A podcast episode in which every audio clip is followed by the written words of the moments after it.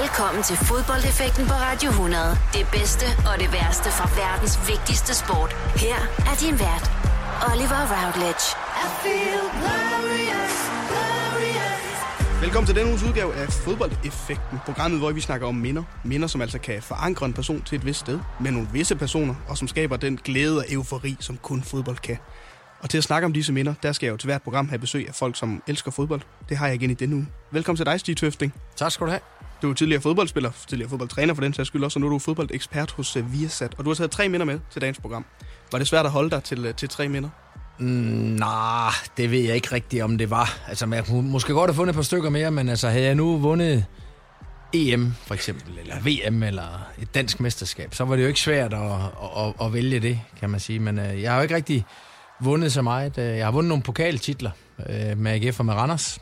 Uh, men derfor er der jo nogle minder alligevel, og jeg synes ikke, at det var så svært, når jeg nu lige fik lidt tid af dig til at, at tænke over, hvad jeg skulle tage med. Så, øh, men der kunne måske godt have været et par stykker andre. Nu nævner du AGA for Randers to klubber, som du øh, har spillet for, Stig Tøfting. Og vi skal altså lige om et øjeblik gå, i, gå lidt ned i den fodboldkarriere, du har haft. Hvilke klubber du har repræsenteret, de, øh, de kampe, du har spillet. Så det gør vi om et øjeblik her i Fodboldeffekten. Og med det så bare endnu en gang velkommen til denne 34. udgave af Fodboldeffekten på Radio 100. Du lytter til Fodboldeffekten på Radio 100 med Oliver Routledge. I denne uges udgave af Fodboldeffekten har jeg altså besøg af dig, Stig Tøfting, tidligere professionel fodboldspiller. Og inden vi skal snakke om øh, de tre minder, du har taget med til, til programmet her i Fodboldeffekten, så skal vi lige snakke om, om din tid som spiller, hvor du altså var defensiv midtbanespiller, Stig. Ja. hvordan vil du, du selv beskrive dig selv som, som spiller på en fodboldbane? Mm, altså, det, det, det er nok for, forskellige måder, øh, eller forskellige betegnelser i, min, i mit karriereforløb. Altså, jeg vil sige, som, som helt ung, øh, og som ungdomsspiller, der vil man måske nok have sagt i ejendomsbranchen, at det var et, et hus med muligheder. øh, ikke, ikke verdens største talent, øh, men hårdt arbejdende, øh, flittig, øh, kompromilløs. Øh, og det har jeg nok taget med også, det. Og, og så blev en løbende blev en, en bedre fodboldspiller, så man i hvert fald øh, måske mest i Superligaen var, var også den offensive kraft på øh, blandt andet AGF's øh, Superliga-hold. Mm. Øh, og måske lidt mere internationalt og i udlandet, øh, altså internationalt tænker jeg på landskampe og, og udlandet, det er jo så de klubber, jeg spillede i, der var det måske mere den defensive øh, rolle, jeg indtog der på midtbanen. Og du starter din, din professionelle karriere i, i AGF. Hvad, hvad var det for en tid at være fodboldspiller der, og hvad betød det for dig at starte i, i AGF også som fodboldspiller? Nå, men jeg har jo været, var jo i AGF, øh, siden jeg var 10 år. Øh, kom til AGF i, i, i 1980. Mm. Der var du ikke født? Der var jeg ikke født, nej. Der var jeg ikke tænkt på. og øh, jeg får kontrakt i 89, så der var ikke en ungdomskontrakt. Det er også derfor, jeg ligesom sagde det, som jeg, jeg gjorde før at øh, der lå ikke noget at vente. Der var et, flere af mine holdkammerater, som, som, som havde en, en ungdomskontrakt, og der var også en kontrakt til dem, når de blev senior. Mm. Altså, jeg var, for, jeg var jo jeg var 23. Nej, det var jeg jo ikke. Det er noget slut. Jeg var 20. Ja. Jeg var 20, da jeg fik kontrakt. Jeg var 23, da jeg kom til udlandet, men jeg var 20, da jeg fik kontrakt. Så, øh, så det er jo også en sådan relativt sen alder, også hvis man kigger i dag. Altså, det er jo sjældent, at, at der er først en med 20 år, der man får øjnene op for at give ham en kontrakt i dag. Der får de jo der bliver de jo opdaget lidt, lidt tidligere, men ja. altså, jeg tror også, der var, nogle, der var nogle ting, der var med til at gøre det. Altså, de dage, jeg havde fri, da, i min seneste, senere ungdomsår, der løb jeg 10 kilometer. Øh, de dage, jeg havde fri for simpelthen at komme i en bedre form end nogle af, okay. af mine holdkammerater. Og, hvad og det betyder... tror jeg, det gav mig en ballast. Ja, det lyder, hvad betyder det for dig, det her med, at nu, nu du spillet i AGF, siden du var 10 år, ligesom at få det gennembrud i AGF også, og starte det med professionelt? men det var jo en drøm, fordi at jeg var jo, som, som, som drengespiller, var jeg jo bolddreng øh, for nogle af de her øh, første divisionsspillere, som det hed dengang, og det var det selvfølgelig en, en drøm at komme til at, at skulle spille der. Jeg tror, alle øh, drenges, øh, små drenge, der render rundt og spiller over på, på fodboldbanerne, drømmer jo om at komme øh, på førsteholdet i den by, de nu bor i, eller ja. den klub, de nu holder med, og Øh, og så senere drømmer man måske om landshold og udlandet og så videre, ikke? Og de der drømme, det, det var jo også nogen, der var for mig. Øh, så, så da det lykkedes for mig at, at få en kontrakt og spille min første, øh, første divisionskamp i AGF, jamen der var det jo faktisk med nogle af dem, jeg havde været bolddreng for. Så det var jo, øh, det var jo meget sjovt, at, at det lykkedes trods alt. Altså, og, og, og det var, det var man stolt over. I 93, der får du så lov til at, at vinke farvel til, til Aarhus. Du skifter til Hamburg. Øhm, hvad var det, der, der ventede for dig nede i Hamburg? Man kan sige, det er det første ophold, du har to i Hamburg. Det var måske ikke, du blev lejet ud to gange fra Hamburg, men, men hvad var det for dig, der var målet med at skifte til Hamburg i den her tid? Ja, men man vidste jo egentlig ikke, hvad det var, der ventede. Men det var jo igen sådan en drøm med, at man fik et tilbud fra en, øh, fra en udlandsk klub, og det var jo ikke en hvilken som helst klub. Øh, en meget hæderkronen klub i, ja. i, i, i tysk fodbold, og en af de største. Øh, det har jo nok været magret med, med medaljer for dem også øh, øh, i de senere år. Ja som også lige er en tur nu nede i anden Bundesliga, men jeg tror nu, de kommer op igen, øh, ligger nummer et. Men altså, det var jo stort for mig at skulle skifte til, til HSV og en kæmpe by som Hamburg. Øh, anede jo ikke, hvad det var, der ventede mig, øh, men fik da på den hårde måde at føle, at, at det var anderledes at spille i udlandet, øh, end at spille i Danmark. Og, og kunne til hver træning se, at jeg skulle gøre mit yderste for at, for at kunne følge med fordi det simpelthen gik stærkere, og jeg spillede med dygtige spillere. Altså, i, i AGF, inden jeg tog afsted, kunne jeg jo sagtens øh, bare have en ganske normal øh, træningsdag, og så alligevel øh, høre til en af de bedste. Men tændte det dig lidt som fodboldspiller også, det der med, at du vidste, du skulle præstere det ypperste til hver træning, for ligesom at have en chance for at spille?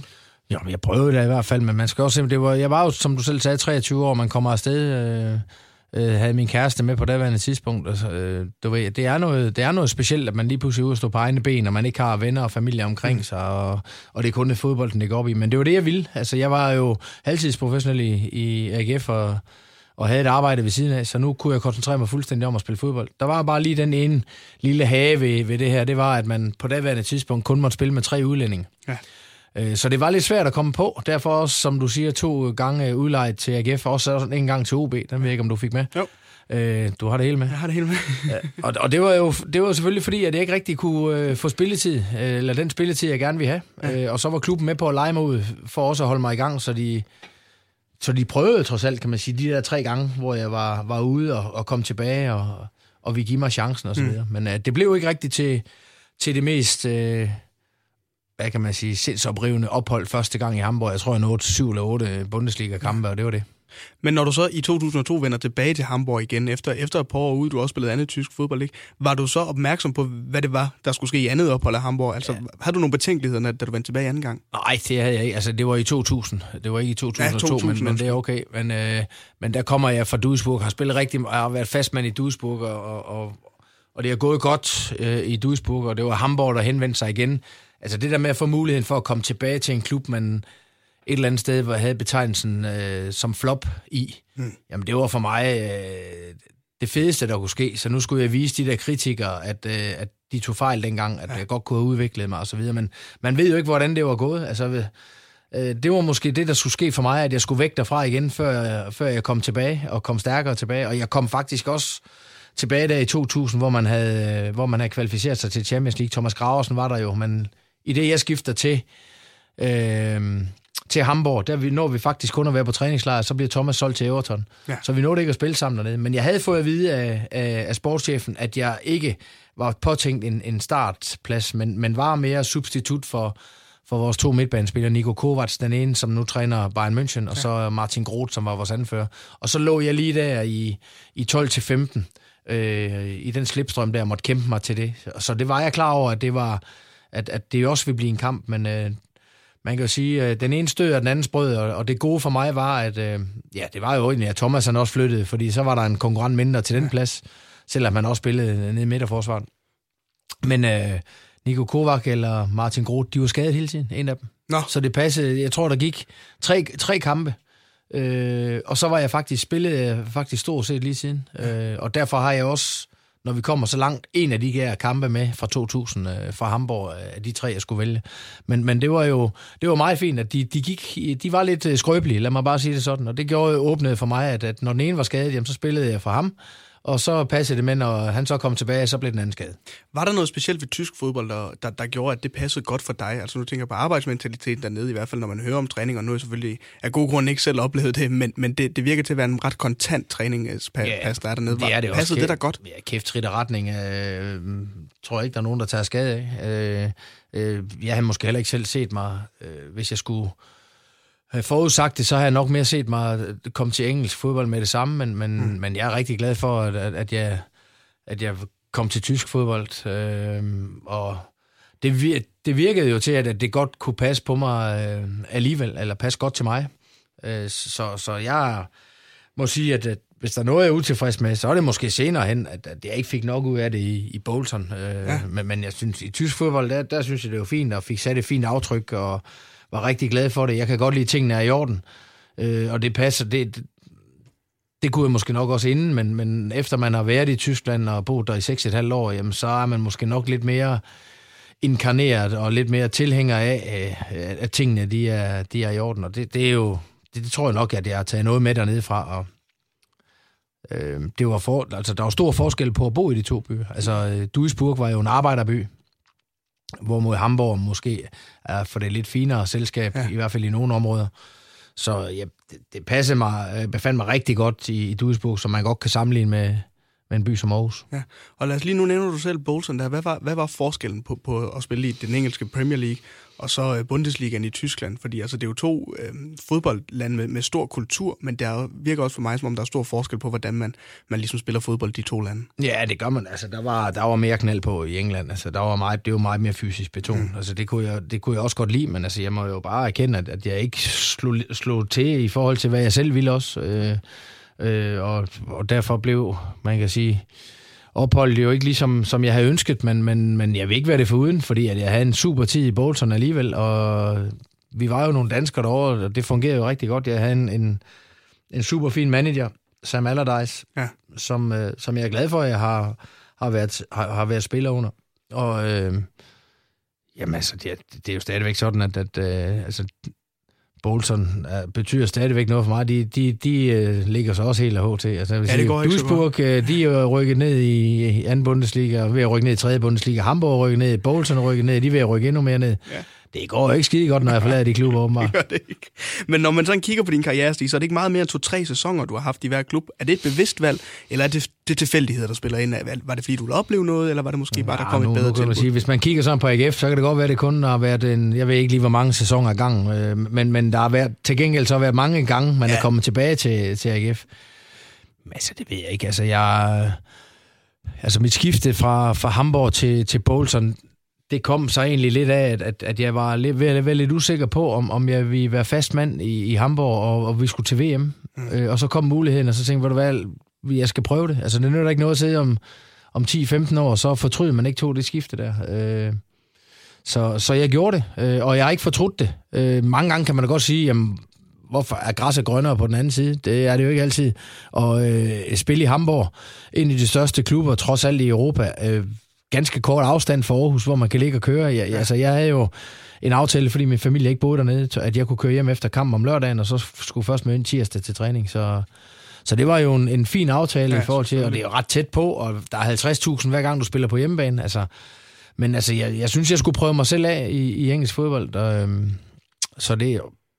Jeg ved ikke, altså... Jeg, jeg, jeg tror da også, at, at hvis ikke var... Altså, nu kom der et tilbud fra, i sin tid fra, fra, fra Hamburg, så jeg flyttede fra Duisburg, men ellers så kunne jeg da sagtens se mig selv være i, i Duisburg endnu flere år, end, end, end jeg var.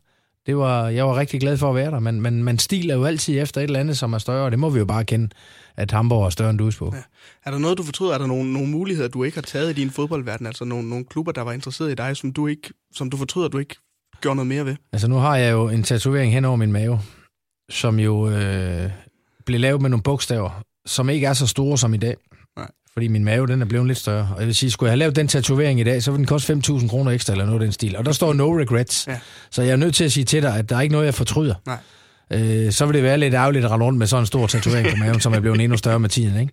Men, altså, men der er der nogle ting, jeg gerne, kan man sige, som jeg måske ikke er ligeglad for, man har gjort. Altså, mm. Og det kan så omhandle nogle ting uden for banen, men, men de her valg, jeg har truffet omkring øh, klubskifte og så videre, der er, ikke, der er ikke noget at komme efter der. Altså, der, det er...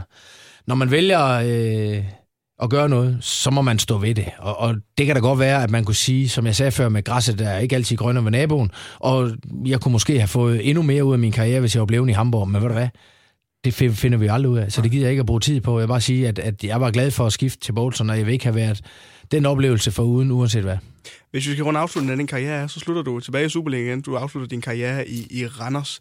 Hvad er det for en tid for dig som fodboldspiller her, hvor du ved, at du måske er ved at nå dit, uh, dit fodboldspillers uh, efterår, i hvert fald fodboldkarrieres efterår, og, og ligesom vide, at nu, nu skal man til at trække stikket? Ja, det er sgu en mærkelig situation at stå i, når man nu har været... Uh professionel fodboldspiller siden 89, og jeg tror, det er, vi er fremme i 2008 eller sådan 7 eller sådan noget. Mm, ja, i, du, trækker dig, du trækker dig tilbage i syv, ja. Ja, december 7 eller sådan, tror ja. jeg, jeg spiller min sidste kamp, eller sådan noget. Ikke? Så det er jo sådan lidt underligt øh, situation at stå i, at man lige pludselig ikke skal spille mere. Altså nu var jeg jo øh, tilknyttet Randers FC som assistenttræner, så, så jeg slap jo ikke fodboldverdenen, og var der jo. Så det er jo ikke sådan noget med, at det var en, en, en kold tyrker fra det ene til det andet, men jeg vil da bare sige, at dem, der spiller fodbold, der har nået en vis alder, spil så lang tid de kan, fordi mm. den tid kommer ikke igen. Øh, men det var da lidt underligt, og det, jeg synes også, at det var en fæsen afslutning. Altså, en fæsen afslutning, man kommer ind og spiller en kamp, man taber på hjemmebane øh, ja. i Randers, så der, du ved, det var sådan lidt, øh, ah, okay. Altså, så ville jeg sgu hellere have haft et eller andet, man kunne slutte af med, med manér, men så skulle man måske have gjort det nogle år før, det ved jeg ikke.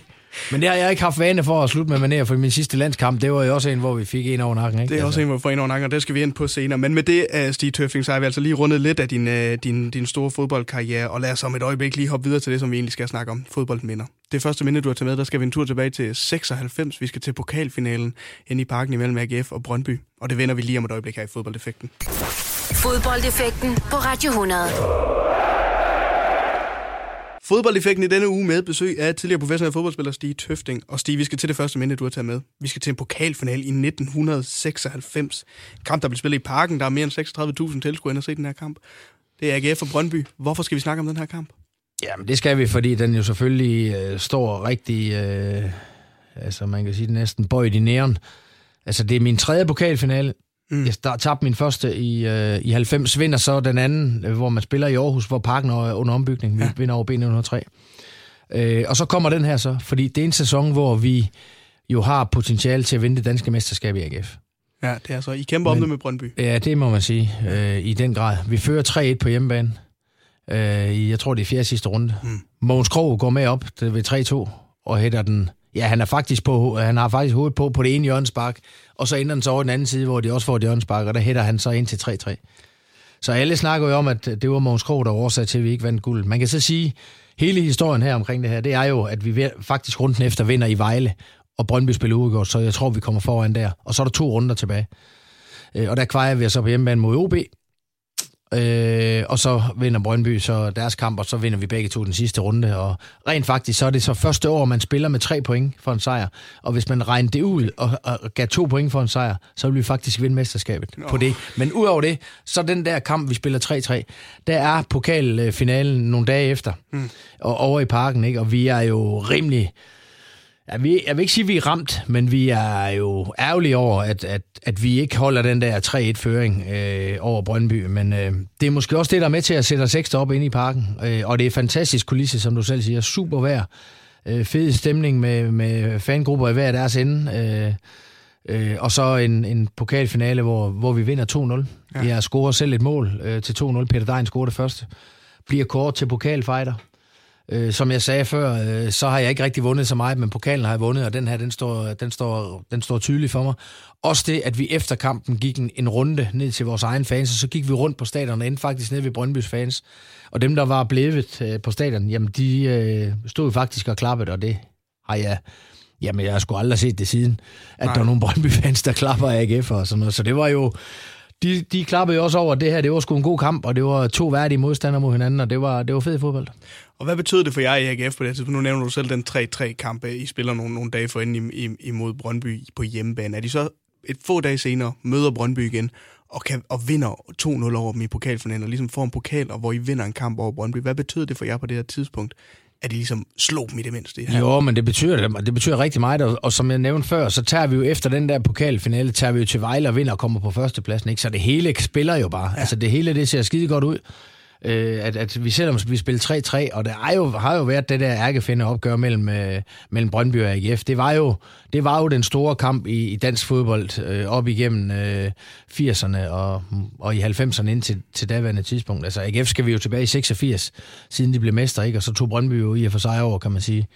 Øhm, og øh, ja, altså for AGF var det jo sindssygt vigtigt, men, men det var også et, et tidspunkt, som jeg tror mange øh, i AGF måske var ærgerlige over, fordi at alt blev splittet i atomer på grund af den der Bosman-dom, og ja. der sagde ikke dygtige nok folk i ledelsen til at få lukket nogle aftaler øh, med, med nogle af de her etablerede spillere. Eksempelvis mig selv, jeg, be, jeg kunne gå på en fri transfer til, til OB øh, ja. for marginalt øh, mere end i AGF, men de vil ikke give mere i løn og så videre. Så der sad nogen og besluttede de her ting her. Der, der mistede vi altså stort set hele holdet. Øh, og det har jo, ja, jeg tror, at siden AGF har brugt en bronze i 97, eller så tror jeg, måske en femteplads har været det bedste siden ja. 97, så, så det har man jo lidt under lige siden. Kan du være ærgerlig, når du kigger tilbage på det, den, altså den periode der, øhm, hvor du siger, der, der var bare ikke truffet de rigtige beslutninger, og det har ligesom sat sin spor i AGF efterfølgende. Jeg synes, det var, jeg synes, det var ærgerligt, også selvom jeg, altså, da jeg rejste til, jeg, jeg ville jo ikke til OB, men, men jeg vil heller ikke blive ved med at spille i AGF til den løn, som, som de vil give, når man kan få højere lønninger andre steder, og, øh, og det, det, var, det var der flere andre øh, spillere, øh, de etablerede spillere, og der var mange, altså der var mange, man sagde farvel til på det tidspunkt. Men det fungerer rigtig godt for jer her i 95-96 sæsonen i AGF. Hvad er det for et hold, I spiller med her? Hvad er det for et hold, I har, og hvad er det, der fungerer rigtig godt for jer på det her tidspunkt? Jamen, vi er så forskellige. Altså, vi, øh, jeg vil sige, i, i dag vil man nok sige, at man er delt op i klikker og sådan noget der, men, men det, vi var bare nogen, der hang lidt mere ud med hinanden end andre, og, og der var vi måske...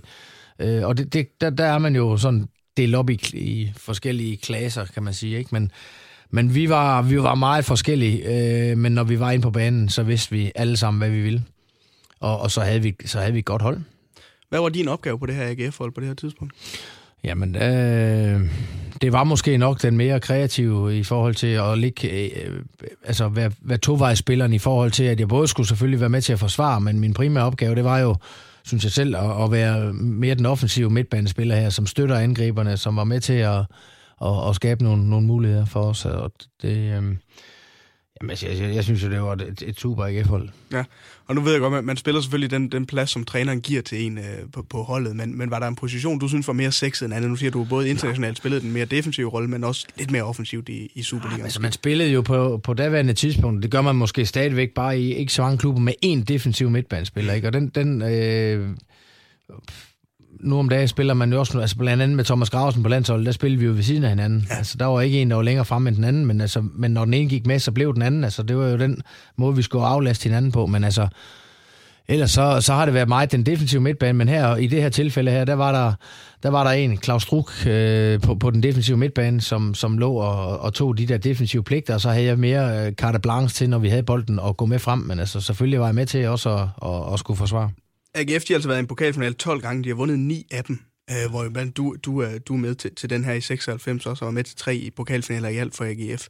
Hvad betyder det for AGF med, med sølvtøj? Altså, nu kan man sige, at det her det er den seneste pokaltitel, de har. De har haft en finale også øh, inde i parken, hvor de, hvor de så til gengæld taber.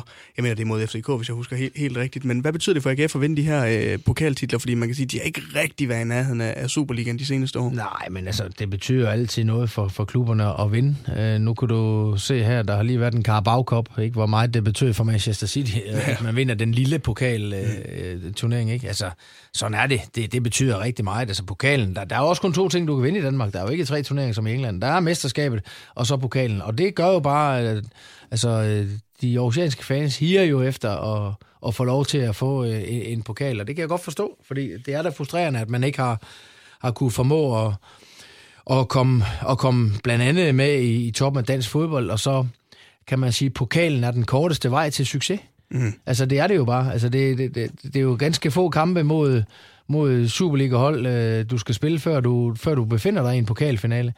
Øh, det er også vejen, den korteste vej til Europa, hvis man skal kigge det øh, på ja. den måde. Øh, fordi det er jo svært at blive, sked, blive skeder i dag med, med FCK, Midtjylland og Brøndby, som jo økonomisk har distanceret sig en smule fra, fra de øvrige.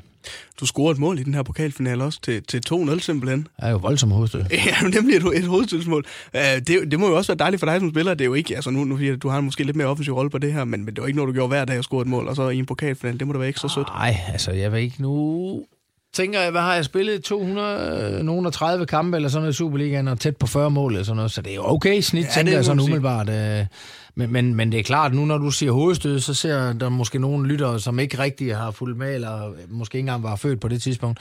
Altså, jeg stod jo på jorden og hættede, så det var ikke sådan, at jeg var oppe øh, i en 2-3 meters højde, og så knaldede jeg den ind med pandebrasken der. Det var jo, det var jo en, hvor jeg nærmest skulle bukke mig ned og hætte mm. den ind, så... Øh, men, men det er jo fint. Det tror jeg også er de største chancer for mig. Nu er jeg jo ikke særlig høj, øh, så, så at hoppe op og vinde hovedstødstøl over en eller anden på, på 1,95, det, det sker nok ikke. Nu nævner du selv det her med, at en pokalturnering kan være den korteste vej til blandt andet Europa. Øhm, og jeg, jeg synes jo lidt, når man kigger nogle gange på, på pokalturneringen nu, øh, både internationalt, men også hjemme i Danmark, at den måske har mistet lidt af sin værdi, men stiller ikke op med stærkest opstilling hver gang. Altså havde den en anden betydning, den her pokalturnering her i midten af 90'erne? Var det, var det vigtigere at vinde den dengang, end det er nu? Nej, altså jeg tror, der er to aspekter af det her. Det ene er jo selvfølgelig, at man er også nødt til at give nogle af de spillere, som ikke spiller i turneringen, give dem en mulighed. Og der gør man det jo tit det med reservemål, man han får lov til at stå øh, i sådan en pokalturnering her.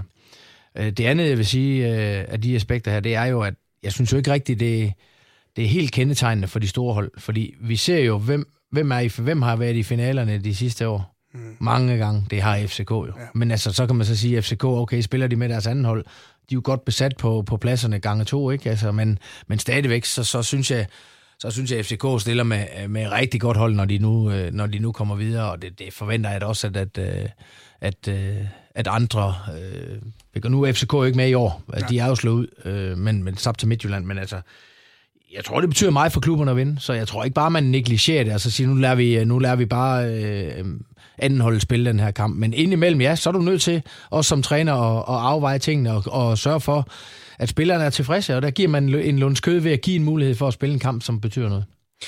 AGF er desværre heller ikke med i år. De røg ud uh, til Næstved tidligere uh, i pokalturneringen. Jeg vil ikke sige det. Nej, men det var altså det første minde, du har taget med uh, til den her udgave af fodboldeffekten Stig Tøfting. Pokalfinalen mellem AGF og Brøndby. 2-0 til AGF. Du scorer blandt andet til 2-0 også, Stig Tøfting. Fodboldeffekten på Radio 100. De største og de værste øjeblikke i fodboldhistorien. Du lytter til fodboldeffekten her på Radio 100 i denne uge med besøg af dig, Stig Tøfting. I 2000, der spiller du en Champions League-kamp for HSV, Hamburg Sportsvejen, imod Juventus. En noget målrig Champions League-kamp. Vi spiller her 4-4 ender den her kamp, og det er det andet minde, du har taget med her i fodboldeffekten. Hvorfor øh, skal vi snakke om den her Jamen, kamp? jeg kan ikke lade være med at tage den her kamp med, fordi at, øh, der blev lavet en, en t-shirt efter kampen. Ich var der, altså jeg var der ja. til den her kamp. Øh, fansene var helt vilde, altså Juventus på besøg 4-4 øh, og et forløb af en kamp, som øh, vi var bagud, kommer foran, øh, øh, kommer og fører 4-3, og så laver, øh, jeg tror det var Sergej Barbaras, han laver straffespark på Inzaghi, og de udligner så til 4-4. Altså en sind, et sindssygt forløb af en kamp, hvor der er et propfyldt Folkspark stadion, som alle taler om den dag nu. Altså vi har været dernede til et, øh, til et jubilæum. Øh, var det 15? Det var det vi var, ned til, vi var i hvert fald ned til, at det var, det var, jeg tror, det var 15 år siden, det, det må det jo så være, hvor det er 15 år siden, man mødte Juventus, var vi nede til alle spillerne blev samlet, vi blev inviteret ned til 15 år siden, man spillede 4-4 mod Juventus. Man har ikke vundet en skid, men man har spillet en fed kamp, og, og der inviterer klubben så ja. øh, hele holdet ned øh, til sådan en reunion, ikke? Øh, det synes jeg er meget sjovt, at man, man ligesom, øh, ligesom har gjort det. Og så var det, altså, det, det, var, det var en fed kamp. Altså, jeg, jeg starter ud, og så igen, ja. som, øh, som altid, så bliver enten øh, Nico Kovacs eller, eller Martin Groth skadet, og så kommer jeg ind øh, og spiller den her kamp. Øh, øh og Zinedine Zidane var med, og det var, jamen, det var, en, det var en fed kamp. Altså, det var det også. Vi spiller i Juventus også, hvor vi vinder 3-1, hvor Zidane bliver vist ud at Kadavica også bliver vist ud. Ikke? Altså, jamen, det var... Det var, altså den her kamp i Hamburg, det var, det var bare, øh, jeg kan, ikke, jeg kan ikke nævne en man til, altså otte mål også, ikke? og forløbet af kampen, vi bagud, vi kommer foran, og, og alligevel så går man sådan lidt slukket for kampen, fordi der selvfølgelig blev udlignet til sidst, ikke? men, øh, men det var, det var, og vi havde en målmand, der sparkede straffespark, Jørg Butt var op og score ja. på straffespark, og Antonio Jeboa, altså, jeg, altså jeg spillede med mange spillere, ikke, men jeg har aldrig haft et spil med en holdkammerat, der havde sådan nogle år, og sådan nogle lår, altså det var, og det var, det var enormt. ham i brystkassen, det var ligesom beton. Altså.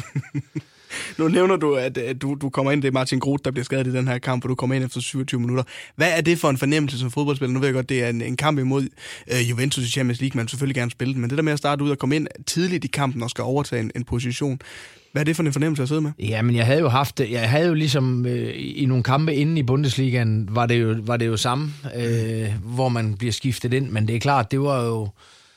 Det her var jo endnu større. Altså, det var jo Champions League, og mange år siden Hamburg havde ligget i, i det lag. Øh, så det var jo, og det, du skal tænke på, stadion var jo først færdig. Det var et nyt stadion. Altså, øh, okay. Volkspark blev lavet om, så var det jo selvfølgelig AOL Arena, fordi det var AOL, der, der reklamerede, men, men, men det, var, det blev jo bygget om, og, og var jo først rigtig klar til, til den her øh, sæson, ikke? Og det var, altså, jeg var jo ikke vant til at spille, da jeg spillede i Duisburg på et stadion, hvor der kommer 50.000. Nej. Altså, det kan godt være, at vi havde 20.000 til kampen, og det kan også godt være, når man spiller i Bayern, og det der, der var, der var nogle flere tilskuere i Dortmund. Det var der da selvfølgelig, men, men det at for eget publikum spille for, for knap 50.000, det var, det var ikke hverdagskost for mig at komme ind i sådan en kamp, og man skal bevise, nu er du tilbage i Hamburg, og skal bevise, at første gang du var der i 93, øh, der var du jo et flop, så nu skal du bevise, at øh, de har ikke set forkert ved at hente dig tilbage. Nej. Så, så selvfølgelig var der lidt pres på, men altså, det er jo sådan, det er i fodboldverdenen, øh, og, og det... Jamen, jeg har egentlig, jeg har egentlig befundet mig fint med, med, med, med presset, om, om jeg så må sige. Altså, det har der, det har der tit været i, øh, i karrieren. Øh, der har tit været, at man skulle, man skulle levere noget. Jeg har i de første tre slutrunder, jeg har været med til i OL, EM og VM, jamen der spillede jeg ingen øh, kvalifikationskampe. Jeg blev sådan vurderet op til at, at komme med på yderste mandat, og det var jo nogle gange, hvor landstrænerne skulle ned og se en enkelt kamp og vurdere på den, og så der har man også haft ryggen mod muren, og det er det samme her. Der skulle man ind og bevise, at hvorfor man var kommet til Hamburg. Og I skulle jo bevise noget under kampen også, fordi I var bagud 3-1 helt indtil det 65. minut til Juventus, altså her på hjemmebane. Uh, havde I lidt opgivet på det her tidspunkt, altså når I bagud 3-1 på hjemmebane efter 65 minutter, eller var det måske på Hamburg på det tidspunkt sådan lidt uh, never say die uh, på, en eller anden, på en eller anden måde? Ja, yeah, altså de havde jo du, der kørte ned i hjørnet i hvert fald omkring Bundesligaen, at man var det eneste hold, som aldrig havde været ude af Bundesligaen. Det er jo så ja, ændret nu. det er slukket nu, ja. ja. ja. Nej, det er ikke slukket nu, fordi nu har man bare ændret det til at sige, siden uh, klubben er grundlagt, så kører uret siden det, så man har fundet en anden måde at gøre det på. Ja, den er lidt fesen, men altså... Men sådan er det. Men jeg ved ikke fornemmelsen uh, inde på banen, altså nu er det jo rigtig mange år siden. Mm. Altså, det, jeg, jeg synes ikke rigtigt, at, at uh, det var ikke sådan, at jeg rendte rundt og tænkte, nu vinder vi den her kamp. Men, men vi var med i kampen, og, ja, og vi havde nogle spillere, som kunne være med til at afgøre tingene, og vi havde et tryk fra publikum, som var med til at, at, at give os lidt flere kræfter. Uh, og, og, og man kan sige, at man så reducerer til, til 2-3, Jamen, det giver jo lidt vinger, ikke? og så gør det måske det modsatte for Juventus, som måske vil se, om de kan forsvare tingene hjem. Mm. Øhm, og, og, og så tager det ene, så det andet, ikke? At, at så hele forløbet bliver, øh, bliver sådan, at, man, at de rent faktisk øh, kommer bagud Juventus, og alligevel får hæven et enkelt point hjem. Øh, ja, det kan man nok primært takke øh, Inzaghi for. Ja, nemlig. Øh, nu nævner du en sakke, fordi det er jo straffespark, de får hævet pointet hjem på her i Juventus. Og når man ser den, så det, det ligner, at han falder lidt uh, sent. Men den ligner det ikke altid det, når han faldt. det tænker jeg. du har ikke genset det og tænkt, at det var unfair? Nej, jeg tror, jeg har set det 100 gange. Jo, jeg var selvfølgelig utilfreds med det, men omvendt, så, så må vi også bare sige, at vi giver. Altså, jeg synes jo, Sergej Barbares giver dommeren muligheden for at, at fløjte det her straffespark. Og det var, kan man så sige, et helt unødvendigt sted i feltet øh, og en helt unødvendig situation at give øh, og, og, og, og, og bære sig sådan ad, at man giver dommeren muligheden for det. Øh. Men han gav også Jørg Butt muligheden for at blive den helt store held. Et er, at han gik op og scorede på straffespark. Noget andet er, at han kunne have taget det her straffespark, og så har det jo været, så har det været endnu større. Hvorfor sparker han det her straffespark, målmand, øh, han Jørg Butt? Øh, Jamen, altså, han var god til at sparke han var god til at sparke Jamen, jeg tror, han har scoret, øh, nu må det ikke mig op på det, men jeg tror, han scoret 25-30 mål i Bundesliga med straffespark. Det er godt nok imponerende. Ja. Altså, det, det, det er jo... Man, man, jeg jeg var kun... sikkerheden selv. Ja, det er, men, men med sådan nogle kæmpe lår, så må det jo også være... Nej, det er jo ikke ham der. Det var Antoni Jobor. Det var Antoni Jobor. Det store lår der. Nej, Jobut, han var ikke... Det var ikke slemt, men han var en god målmand.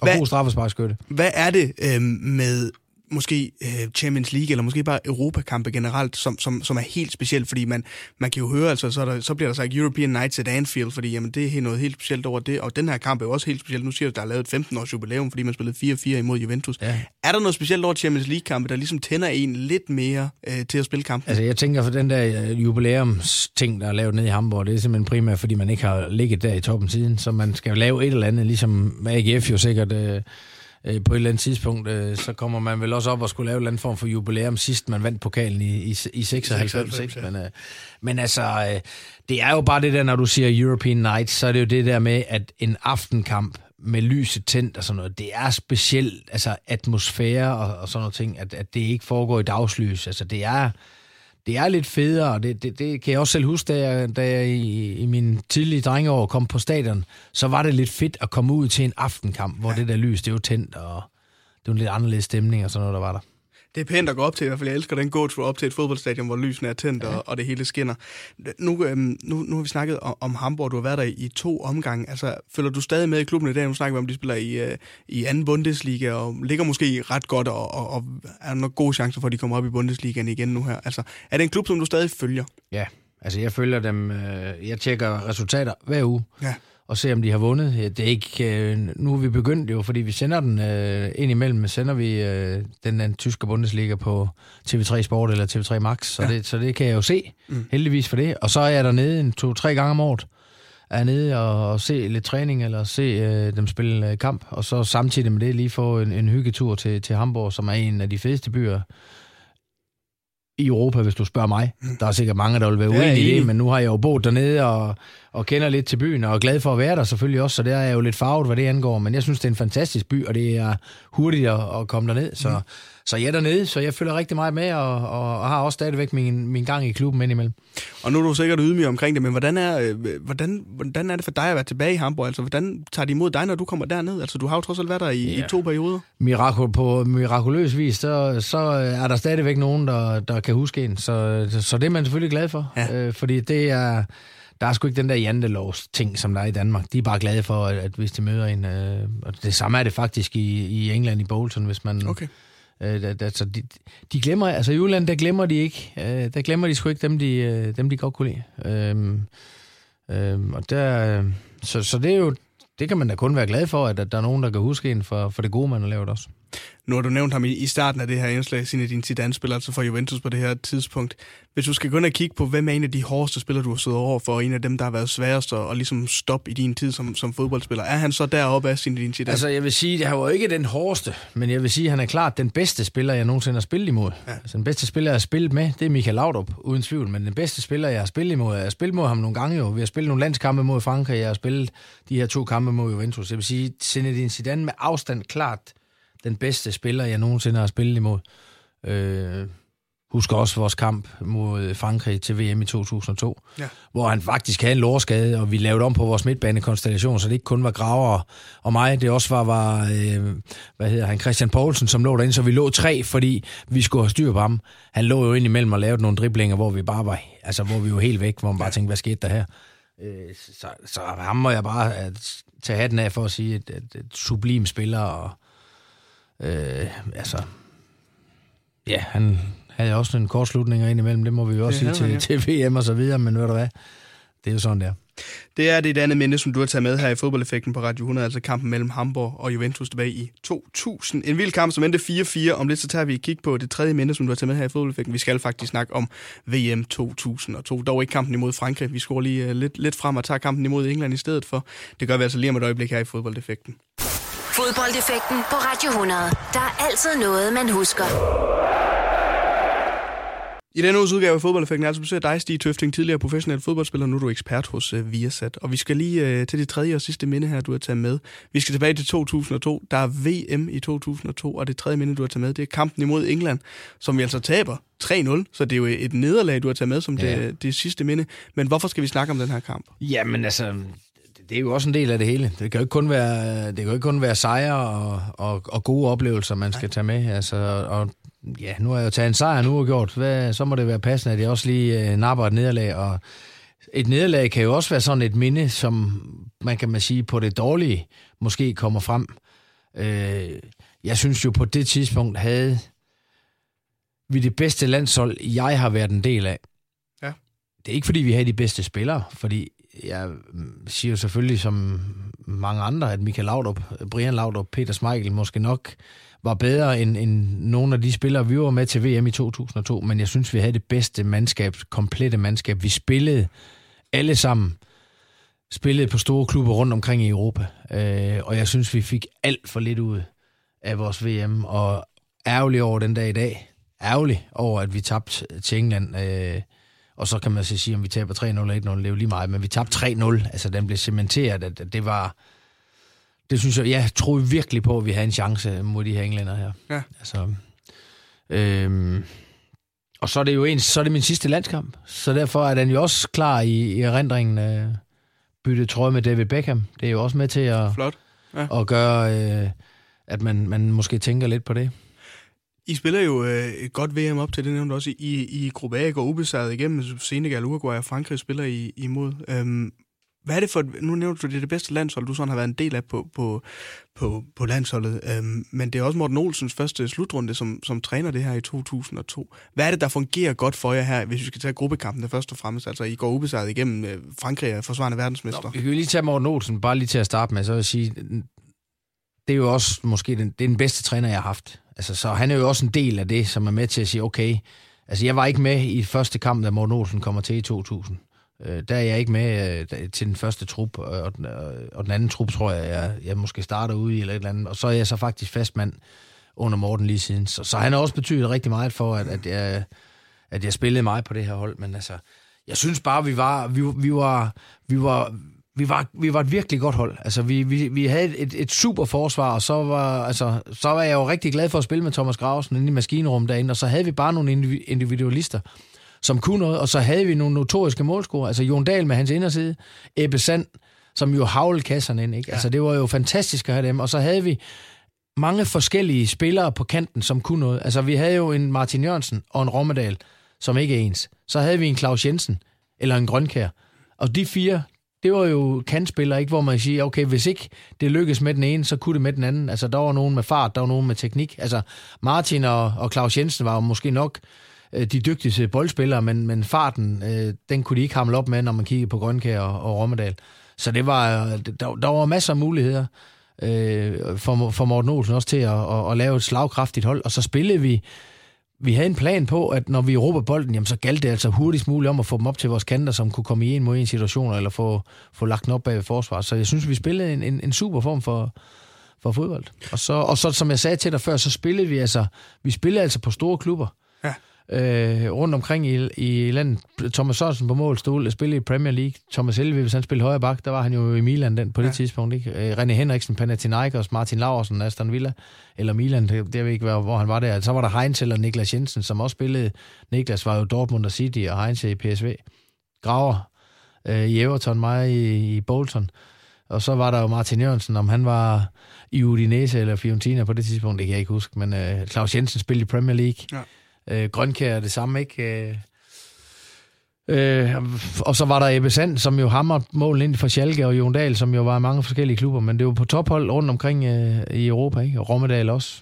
Så, så det var, og, og, og nu nævnte jeg jo bare dem, og så var der jo også dem på bænken. De spillede jo altså også ja. i Europa, så vi havde altså et hold, som... Var der en god, det lyder til, at der var en rigtig god dybde i holdet på det tidspunkt. Ja, det var der, og så var der et godt sammenhold mellem dem, men vi var, vi var glade for at være sammen. Jeg har ikke engang nævnt Brian Sten, som jo også var på, på, på toppen på det ja. tidspunkt, ikke? Altså, Øh, det var, der var godt, vi var glade for at være sammen med. Altså, vi glædede os til, at der var, nu var der trænings, nu var der landsholdssamling. Det glædede vi os til, fordi vi havde det godt med hinanden. Mm. Altså, det var fedt at komme, øh, komme hjem til, til en landsholdssamling. Det var, altså, det er ikke, at det ikke har været fedt i de andre år, men, men den her gang var man, jeg var øh, en del af stammen på, på holdet, og en af de spillere, som, som spillede og var en af de bærende kræfter, så, så, så føler man også måske noget andet, når man skal hjem. Og så havde vi det godt sammen. Altså det, det, vi klikkede skide godt, og vi var... Øh, vi vidste også godt, hvor, hvad der skulle ske. Måske bare ikke lige i kampen mod England. Nej. Nu har du øh, nævnt, at du kunne godt lide at være derinde i maskinrummet sammen med, med Graversen. Uh, det er jo også, et, et, øh, når jeg kigger tilbage, et fedt, fedt makkerpar, vi havde på den midtbane der.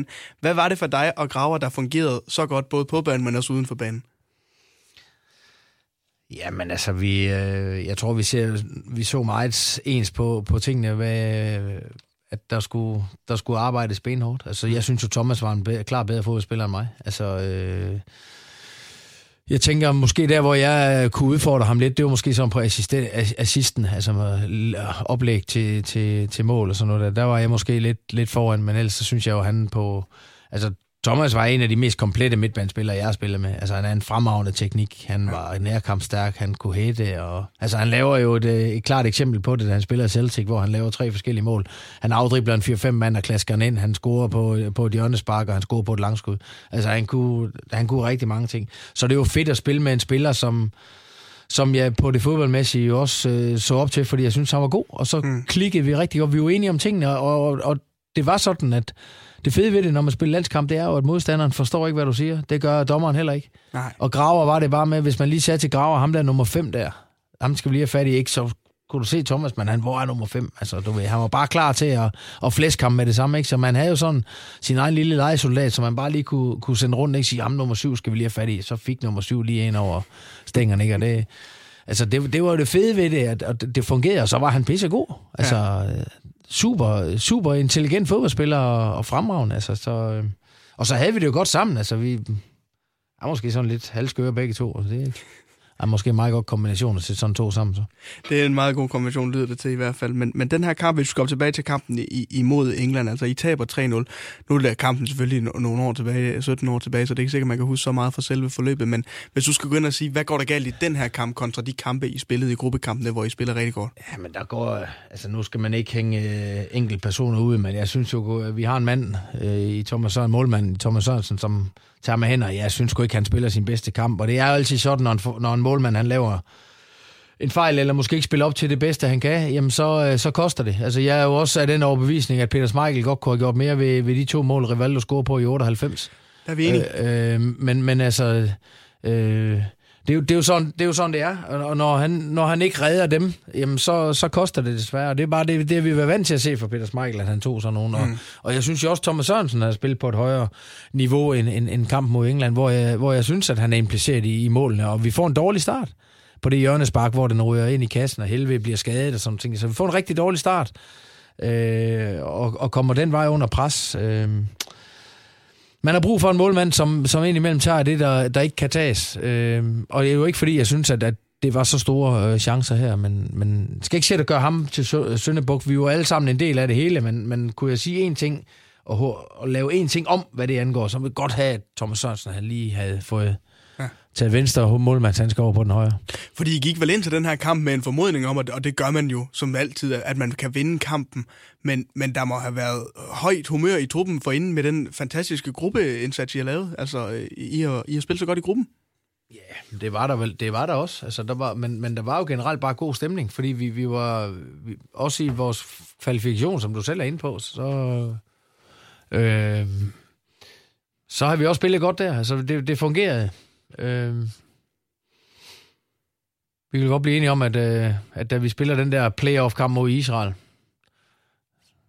hmm? så ser det jo godt nok ud. Altså, du ved, inden man ja. kommer til VM, og ja. så kommer man til VM, og så fungerer det jo, så fungerer det jo rigtig godt. Øh, og, og vi synes, England lå godt til os. Mm. Altså, vi var mange spillere på, i truppen, som faktisk spillede i Premier League, så det, det lå godt. Thomas stod jo i Sunderland, som jeg sagde, ikke? og Gravers øh, øh, spillede i Everton. Jeg spillede det også, ikke? Niklas Jensen, om det var... Du ved, altså, der var mange ja. danske, danskere. Claus Jensen spillede det også, ikke? Vi var, vi var rigtig mange, der spillede i England, så det, det lå godt til os. Det er jo fedt for os, du ved, at nu, okay, kan vi vinde den her kamp? Jamen, altså, det vil også gavne os, øh, os selv, når vi, når vi nu kommer tilbage øh, til vores respektive klubber og så videre, ikke? Men altså, jeg ikke sætter piver over, at man taber 3-0, så kan vi ikke sætte og sige, at det er uretfærdigt eller noget. Øh, øh, kan jo kun hende, altså jeg ved ikke, David Beckham har jo skrevet en bog, hvor han, hvor han nævner noget i, i bogen om, at de danske spillere så nervøse ud inden kampen og sådan noget. Altså, det kan du ikke Nej, men altså, nej, det kan jeg ikke. Men jeg mener, jeg mener også, at han skrev, at der var et par stykker, der ikke gjorde. men, øh, men øh, nej, altså, jeg, jeg kunne ikke se på nogen af vores spillere. Jeg var ikke nogen, der fornemmede Jeg fornemmede det ikke i omklædningsrummet og sådan nej. noget. Ikke? Fornemmede jeg det ikke, men... Øh, det her det er også øh, din sidste kamp øh, på landsholdet, Stig Tøfting. Du, øh, du, du trækker dig fra landsholdet efter, efter den her kamp. Var du bevidst om det, inden du gik ind til det her VM, at øh, efter det her VM, så var det måske sidste gang, at du skulle, du skulle repræsentere Danmark? Ja, for jeg spiller min kamp nummer 25 mod Tyskland over i parken, hvor jeg rent faktisk øh, har besluttet mig for at spille min sidste landskamp. Okay. Øh, og aflevere et brev til Morten øh, og til Michael Laudrup og til øh, Lars Berndt, som er pressechef der, mm-hmm. øh, og siger, at det er min begrundelse for, hvorfor. Altså, jeg, var, jeg, jeg rejste meget og havde familien ikke boende hos mig og sådan noget der, så jeg var... Du ved, det var mig, der, hver gang vi havde fri fra, fra klubholdene, så var der landsholdsfodbold. Så jeg var sådan gået lidt, lidt kold i det, hvad, hvad det angår. Og, og den, øh, den accepterede Morten ikke. Der sagde han, det kan du godt glemme alt om. Nu spiller du bare, øh, nu spiller du færdig her, og så kvalificerer vi os til VM, og så spiller du til VM, og så kan du stoppe.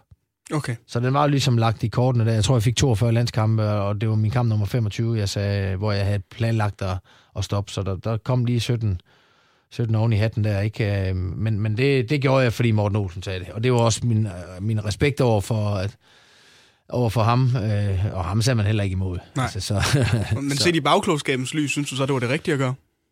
Jamen det var det jo nok, for jeg var jo ikke færdig på det tidspunkt. Det var bare mig, der var gået sådan lidt, øh, hvad kan man sige, øh, lidt kold i. Øh, det var mange rejser, og du ved, og jeg boede ja. ikke sammen med min, min familie og mine børn, så, så, så, så der manglede noget for mig, og, og der, der var jeg nødt til at vælge. Og, og det var så det valg, jeg vi har gjort, men øh, der var jeg ikke stærk nok, da der kommer en, en, en, en fyr som, som Morten, og, og vil sige, det var jo også bare et skulderklap til mig om, at han vil, han vil bruge mig. Altså ja. sige, okay, jeg har brug for dig, og så, øh, så svigter jeg sgu ikke nogen, når de siger, de har brug for mig. Det var i hvert fald øh, det tredje og sidste minde, som du har taget med til os her i fodboldeffekten på Radio 100, altså landskampen imellem Danmark og England til VM 2002, hvor altså desværre taber 3-0, men altså fodboldminder, som du også siger, det er både højdepunkter, men så sandelig også lavpunkter. Øh, hvis vi lige skal tage det sidste her, med det der med at, at, at spille et VM-sti. Nu har du taget minde med, hvor du altså spiller en pokalfinal, hvor du også øh, spiller en Champions League-kamp, og du har altså også øh, spillet VM. Du har du har nået meget i din karriere, men det der med at spille et VM, er det det ypperste for dig? Altså var det det ypperste? Altså, jeg er nødt til at sige, at øh, du oplever ikke, når du er der, at det er så stort. Du oplever det faktisk, når man er i Danmark. Altså, det har jeg jo fået bekræftet nu, efter jeg stoppede med at spille på landsholdet, og så være i Danmark til en slutrunde og se, hvilken eufori der er i, ja. i vores kære lille land. Altså, den oplever du ikke, når der er, vi er isoleret på et hotel, hvor der ikke kommer nogen, der kan forstyrre os. Vi øh, kører i bussen ind til kampen, og så er vi væk igen. Altså, så vi når kun lige at se, og når vi kommer til kampen, jamen, så ser det ud ligesom en almindelig øh, kamp, man spiller på sit klubhold, øh, med at der, der er fans øh, fra begge hold, og, øh, og dem er der selvfølgelig mange af, men man fornemmer ikke hele den der eufori, som man kan fornemme, når man går her hjemme i Danmark, hvor der ikke er tale om andet, når Danmark de er med, og storskærmsarrangementer, og hvad ved jeg. Det du også lige skal have for øje, det er jo, at øh, da jeg spillede i 2002, der var internettet jo knap, knap nok opfundet, så man fik rigtigt. jo heller ikke lige så meget med. Altså jeg havde jo ikke en telefon, jeg kunne ligge på mit værelse eller en iPad. Jeg kunne, øh, hvis vi skulle på nettet, så sad vi nede ved sådan nogle computerøer, hvor der var øh, 5-6 computer, ikke? og så kunne man lige til nøds øh, lige gå ind og tjekke, hvad, hvad skriver Ekstrabladet eller BT eller, eller andre medier og, og, om det ene og det andet. Altså der var man jo ikke lige så meget opdateret, som man er i dag. Øh, så, så vi var jo, når vi førhen, når man var på landsholdslejr, skulle læse øh, noget, hvad medierne har skrevet, så blev der faxet ud til hotellet øh, billeder øh, af avissiderne, og så kunne man læse, hvad, hvad de har skrevet øh, ja. i aviserne, som jo var old news, som man så må sige. Ikke? Så, så det var en anden tid. Øh, men man oplever virkelig, hvad det betyder, når man er hjemme i Danmark og kan se, hvad, hvad synes folk om et, et EM, et VM osv. Ja det er sjovt, du siger det, fordi vi kan jo huske, at da, da det her VM blev udspillet, det var, jo, øh, det var jo langt væk, så kampene de var jo sådan om formiddagen i Danmark, og vi fik rent faktisk fri fra skole for at se de her kampe på storskærmsarrangementer, kan jeg huske. Så det betyder jo en hel masse, de her VM-slutrunder, og uden tvivl har været øh, fantastisk at være en del af Stig Tøfting. Det tredje og sidste minde, som du er med i fodboldeffekten den her uge, altså Danmark imod England til VM i 2002. Du lytter til fodboldeffekten på Radio 100 med Oliver Routledge. Med de tre minder, Stig Tøfting, altså pokalfinalen 1996 imellem AGF og Brøndby, hvor I vinder 2-0. Du kommer på tavlen. Champions League for Hamburg imod Juventus 4-4 i 2000.